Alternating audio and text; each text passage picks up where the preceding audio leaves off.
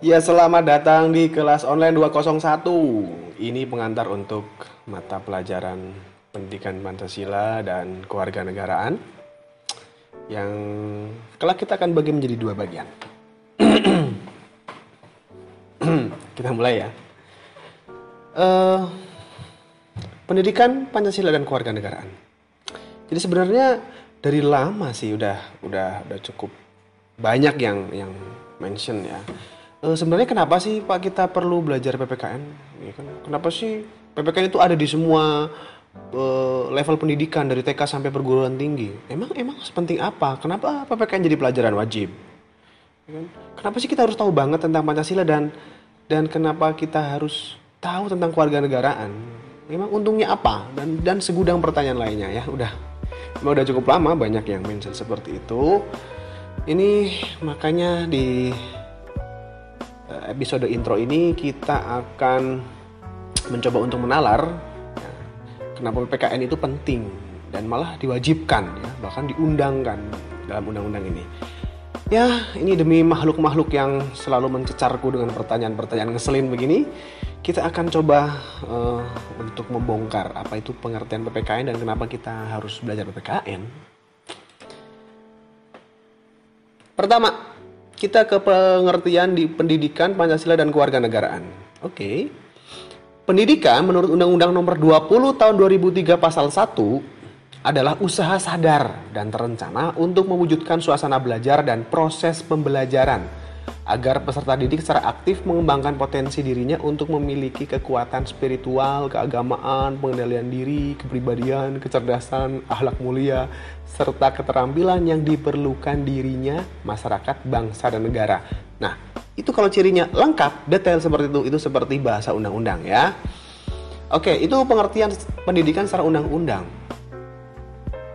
Jadi ya pendidikan itu harus sadar gitu. Jadi kalau kamu kalau kamu nggak sadar, bahwa kamu tuh anak sekolah. Kamu tuh sudah SMA ya kamu itu udah ya yeah, bahkan mungkin kamu sudah menyakiti beberapa perasaan. Tolong bangun. Selanjutnya pengertian tentang Pancasila. Ya Pancasila ini adalah pilar ideologis negara Indonesia. Nama ini terdiri dari dua kata dari bahasa Sanskerta panca dan sila panca artinya lima sila artinya ini prinsip-prinsip atau asas Oke, artinya lima rumusan dasar negara. Jadi kita hidup itu e, prinsipnya apa saja? Ada lima yang menjadi dasar kehidupan bangsa negara Indonesia. Kemudian pengertian keluarga negaraan. Nah, keluarga negaraan itu menurut Undang-Undang Nomor 12 Tahun 2006 Pasal 1 Angka 2 keluarga negaraan adalah segala hal yang berhubungan dengan warga negara. Ya, dalam bahasa Inggris kita kenal dengan citizenship. Oke, artinya kalau kamu anggota dari satu kelompok, ya, kelompok ini namanya negara, nah, maka kamu dan hubunganmu kepada negara itu disebut dengan keluarga negaraan. Oke, jadi di antara kamu dan negara itu ada hak dan kewajiban, sama seperti kamu dan dia. Ya, dianya siapa? Ya belum ketahuan nanti ya. Kita lihat dulu. Oke. Okay. Nah, de, di di jenjang perguruan tinggi itu akan terbelah. Ya, pendidikan Pancasila dan kewarganegaraan menjadi pendidikan Pancasila saja dan menjadi pendidikan kewarganegaraan saja. Maka kita bisa mengerucutkan ya, apa sih sebenarnya pendidikan Pancasila dan kewarganegaraan ya? Kalau menurut kami, menurut aku nih, eh, PPKN itu adalah sebuah proses secara sadar untuk menghayati mempraktekkan Pancasila dalam kehidupan sehari-hari sebagai warga negara Indonesia. Ya, Pancasila itu kayaknya yang kayak yang kuno gitu kan. Mungkin terdengar seperti itu ya PPKN itu pelajaran apa sih gitu nggak penting banget kayaknya. Tapi kita akan lihat seberapa penting sehingga itu sampai diundang-undangkan ya, sampai dibikin peraturannya seperti itu. Oke, jadi menghayati secara sadar. Oke, sadar. Yang belum sadar di sini sadar, bangun. Oke. Uh, kenapa kita perlu belajar PPKN? Ada dua poin pertama dalam hidup kita yang kita sebut dengan kenyataan. Oke. Okay. Satu, kita memerlukan orang lain untuk memenuhi kebutuhan hidup. Dan segala produk, ini yang kedua ya, segala produk manusia dari hal-hal yang materi, materi itu benda-benda ya, meja, kursi, kamu, handphone dan semuanya ini kamu dan semua ide-ide gitu kan wah ide tentang tentang seni ide tentang bahkan pancasila juga ide ya itu tidak sempurna. Nah, dua hal ini, satu kita butuh orang lain, dua segala hal yang kita bikin tidak sempurna, maka kita bisa rekam di sini ya menjadi satu hal yang biasa kita kita kenal dengan kebudayaan. Ya, kebudayaan itu bentuknya ada barang, ada jasa, ada ide dan gagasan dan seterusnya. Nah, salah satu wujud nyatanya dan konkret adalah Negara Kesatuan Republik Indonesia. Oke? Negara Kesatuan Republik Indonesia itu ya boleh dibilang itu sebuah upaya bahwa kita tuh mau hidup bersama cara ngaturnya kayak gimana. Nah, gitu kerangkanya adalah NKRI. Gitu ya. E, selanjutnya kita kenal bapak pendiri bangsa ya. Ini tidak hanya bapak karena ada dua, makanya bapak-bapak ya.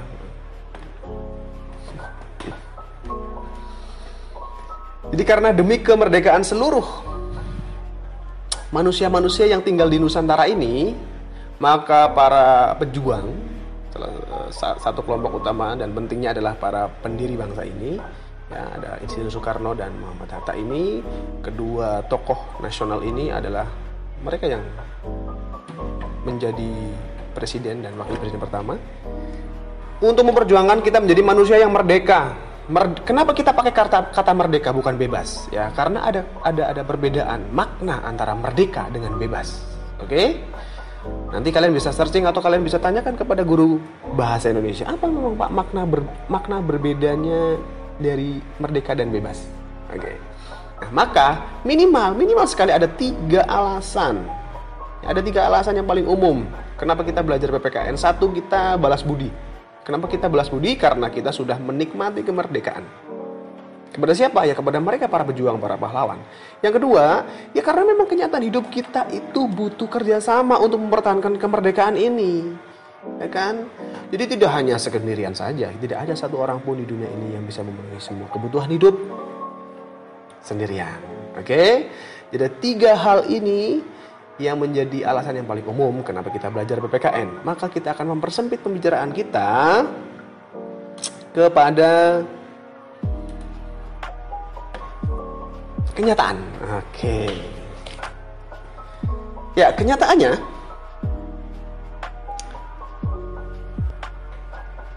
Indonesia menurut survei Badan Pusat Statistik tahun 2018 ada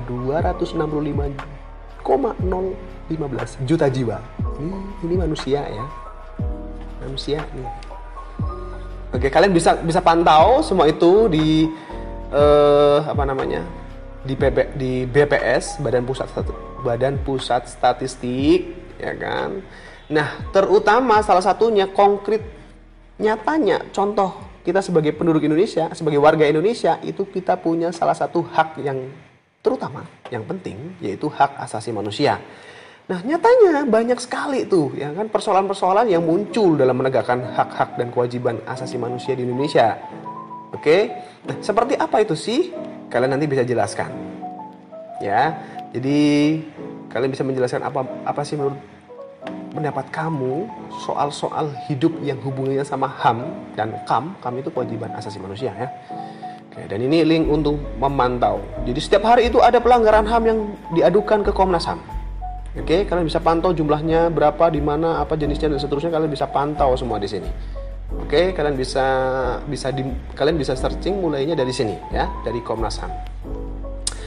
Oke, selanjutnya um, kita akan bayangkan ya. Jadi pada masa sekarang ini ya kita ini sok kadang ya merasa merasa aneh kenapa sih saya tuh harus uh, harus ada belajar PPKN ya kan karena kenapa tidak pelajarannya tentang girl band dan boy band ya? kenapa kita tidak pelajarannya tentang Blackpink dan sejarahnya. Ya.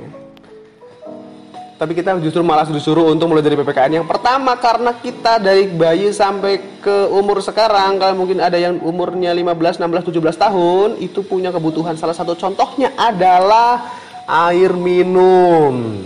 Air minum satu gelas saja kita contohkan, oke? Okay?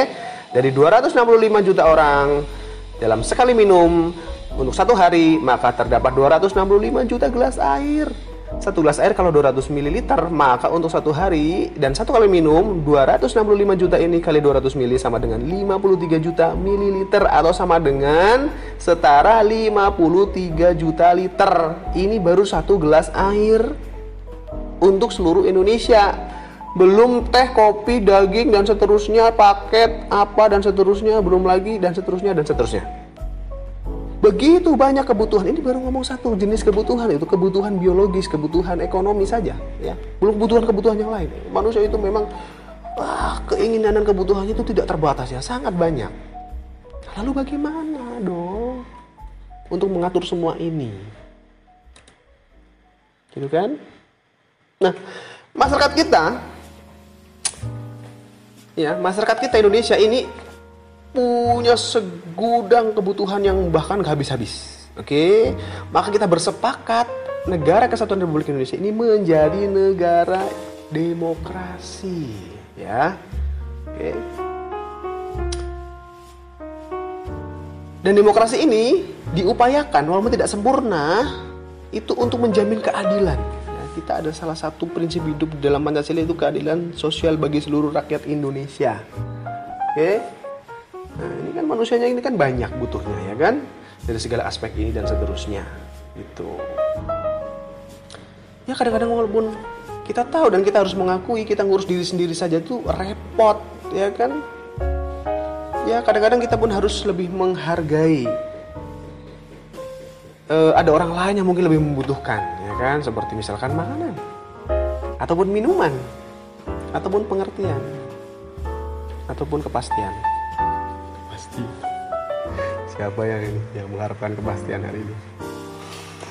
Ya, selanjutnya terima kasih itu penjelasan pertama dari intronya PPKN. Semoga itu bisa diterima dengan baik dan semoga hal ini bisa menjadi langkah kecil pertama untuk memulai belajar PPKN dengan lebih asik, lebih menyenangkan, lebih membahagiakan.